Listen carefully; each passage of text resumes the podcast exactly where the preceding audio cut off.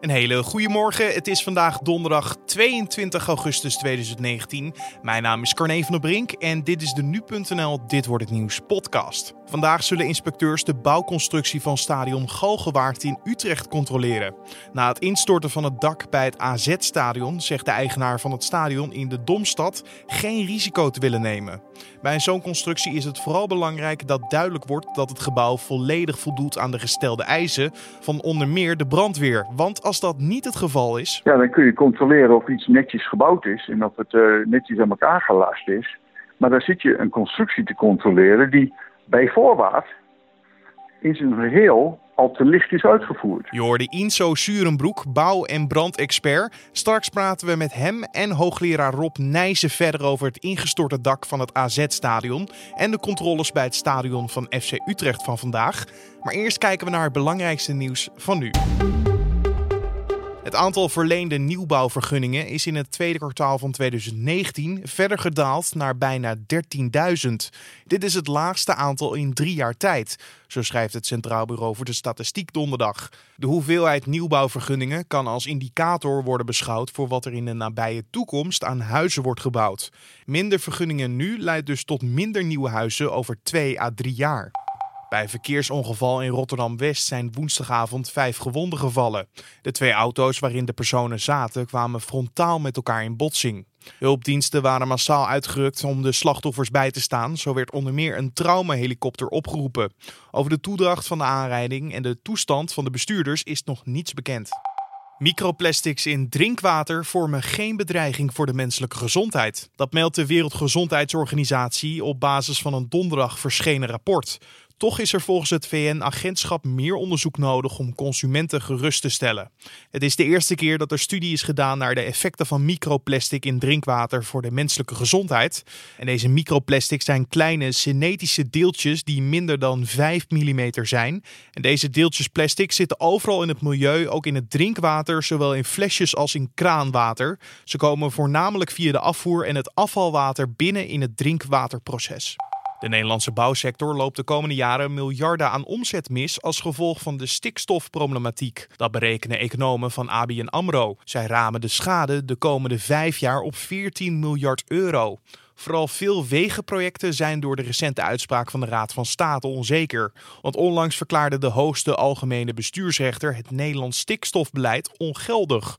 Dat zorgde er direct voor dat verschillende bouwprojecten vertraagd werden of dat er in zich heel een streep doorheen ging. In de stikstofuitspraak van de Raad van State staat onder meer dat bedrijven in Nederland pas mogen bouwen als ze een stikstofplan hebben. Er mag pas worden gestart met projecten als kan worden bewezen dat de natuur en de omgeving er geen last van heeft. En die bewijslast is erg lastig omdat er vrijwel altijd stikstof vrijkomt. En dan kijken we naar het nieuws van vandaag, oftewel dit wordt het nieuws. Vandaag en morgen worden de lastnaden van het Galgenwaardstadion onderzocht. Vanwege het ingestorte dak bij het AFAS-stadion van AZ wil Jan Spelt, de eigenaar van stadion Galgenwaard, dat ook in Utrecht extra gekeken wordt naar de staalconstructie. Aan de telefoon bouw- en brandexpert Inso Surenbroek. Hij had in 2006 een rapport opgesteld waarin stond dat er meerdere tekortkomingen waren bij het stadion van AZ als het ging om veiligheid. Collega Julien Dom vroeg hem in hoeverre het hem toen al duidelijk was dat het foute boel was. Ja, foute boel. Uh, de eisen die de, de, de brandweer uh, stelde, die werden niet ingewilligd door de gemeente. En het verzoek van de brandweer aan mij was om dat, uh, dat eens even te verifiëren of dat uh, correct ging. En het bleek dat de eisen die de brandweer stelde um, terecht waren. Um, maar zoals uh, gezegd en gezien, de, de, de constructie is niet gebouwd conform die eisen. En ook niet onderworpen. Nou, dan weet je dus uh, in ieder geval al op theoretische grond dat de constructie te, te uh, zwak is uitgevoerd. Toen was het al duidelijk dat er bij harde wind of bij een andere calamiteit er iets goed fout kon gaan? Nou, bij de harde wind en uh, bij een calamiteit, de harde wind was, was nog niet zo scherp, maar wel bij een calamiteit als brand. Kijk, de, een zekere brandwerendheid wordt geëist om, uh, om een constructie voldoende sterkte te geven vanaf het ontwerp al. Uh, zodat de brandweer voldoende tijd heeft om brand te bestrijden en om een evacuatieproces te, te begeleiden of in gang te zetten. Daarvoor moet een constructie een zekere sterkte hebben, gebaseerd op aannames van, van brandscenario's. En welke relatie is er dan met de wind uiteindelijk, die het dak heeft doen instorten bij het AZ-stadion? Nou, om, als je brand, brandwerendheid van de constructie wil hebben, dan, dan, dan zie je dat terug in, in een sterkere constructie. Dat is meer beton en meer staal, een robuustere constructie. En een robuustere constructie is ook altijd sterker bij, uh, bij de meer reguliere belastingen, zoals wind en regen en, uh, en, en belasting van uh, springend publine, pu, tribunepubliek. Uiteindelijk heeft het toch nog 13 jaar ja, stand gehouden, als het ware. Is dat een puur geluk of spreken we hier over iets anders?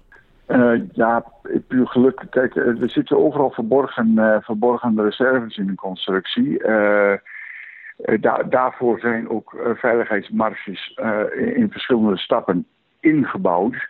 Um, bouwfouten en verkeerde aannames en, en ook stormen, die, die souperen een deel van die reserve op.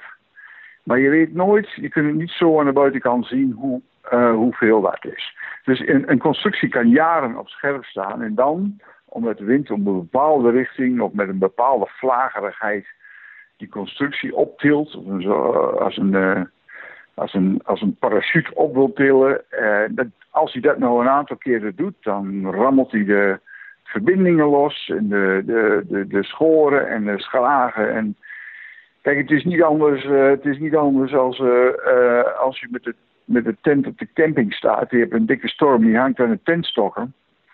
En je tent wil met, uh, met jou erbij misschien wegvliegen als een soort parachute. Ja, dan, uh, dan moet je daarna toch echt wel even de, de, de schoorlijntjes controleren en de stiksels en de verbindingen. Want het is helemaal niet zeker of die een tweede storm ook zal overleven.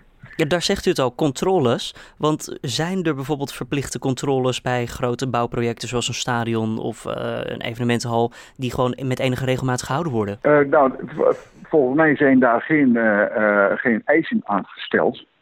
Maar ja, kijk, goed, goed huisvaderschap en wat mij betreft een beetje logisch verstand zegt dat je natuurlijk als een constructie vol belast is, zwaar belast is, zoals bij een storm. Dat, je, dat je de zaken wel gaat controleren. Hè. En moertjes trillen los, net zoals bij de tank. En net zoals als je een bankstelletje in elkaar schroeft en je gaat er een paar keer op, op zitten. Ja, dan moet je, moet je na een paar keer wel even de boutjes en moertjes nadraaien. En bij die controles, uh, meneer Surenbroek, um, waar moet er dan op gecontroleerd worden? Nou ja, kijk, ik begrijp dat ze verschillende stadions in Nederland uh, aan het controleren zijn. Dat is een hele interessante, want als die constructie vanaf het begin af aan te licht is uitgevoerd, omdat er niet aan de, aan de eisen is voldaan, in dit geval de eisen van de brandweer, ja, dan kun je controleren of iets netjes gebouwd is en of het netjes aan elkaar gelast is. Maar daar zit je een constructie te controleren die bij voorbaat in zijn geheel al te licht is uitgevoerd. Dus je zou eerst de vergunning en het ontwerp moeten controleren of het ontwerp uh, voldoende uh, sterkte in zich draagt, conform de eisen. En vervolgens kijk je of het gebouwd is volgens het ontwerp. Nou, dat kun je fysiek in een stadion doen. Ja, en dan kun je van alles constateren. En, wat je ook kunt doen is, uh, dat is, een, de, de, derde fase, of er een goed onderhoudsplan is geweest om bijvoorbeeld na storm of na zware belasting de zaak te controleren. Inzo Surenbroek hoorde je daar. En in 2006 stelde hij dus al een rapport op waaruit bleek dat het stadion van AZ tekortkomingen liet zien op het gebied van veiligheid. Dan door naar Rob Nijssen, hoogleraar constructief vormgeven aan de TU Delft. Vandaag vinden er dus controles plaats in stadion Galgenwaard in Utrecht. Wij vroegen hem waar de inspecteurs in het stadion op zullen letten. Nou, waarnaar gekeken wordt is uh, naar de punten waar ook de problemen zijn ontstaan... Bij het AZ-stadion. En dat zijn dus de, de, de lasverbindingen uh, en ook de boutverbindingen die er gemaakt zijn. Want het is gebleken bij het AZ-stadion dat daar de problemen zijn ontstaan En dat daar de oorzaak voor de instorting gezocht moet worden. En zijn dat problemen die je ook als toeschouwer gewoon kan zien? Als je naar boven kijkt bijvoorbeeld? Of valt dat meteen nou, op? Als je heel, nee, nee, nee, nee. Het valt helemaal niet direct op. het ziet er gewoon normaal uit. alleen als je dus hele goede ogen hebt, zou je kunnen zien dat, dat daar hele zwakke, hele dunne lassen in zitten. En dat komt omdat uh, het uh, A niet goed berekend is, die verbindingen. En B uh, verkeerd is uitgevoerd. Niet goed berekend. Ja, u zei eerder in de media ook al dat het een zootje is in de bouw. komt dat dan ook mede door verkeerde berekeningen? Nee, het zootje in de bouw is een populaire term.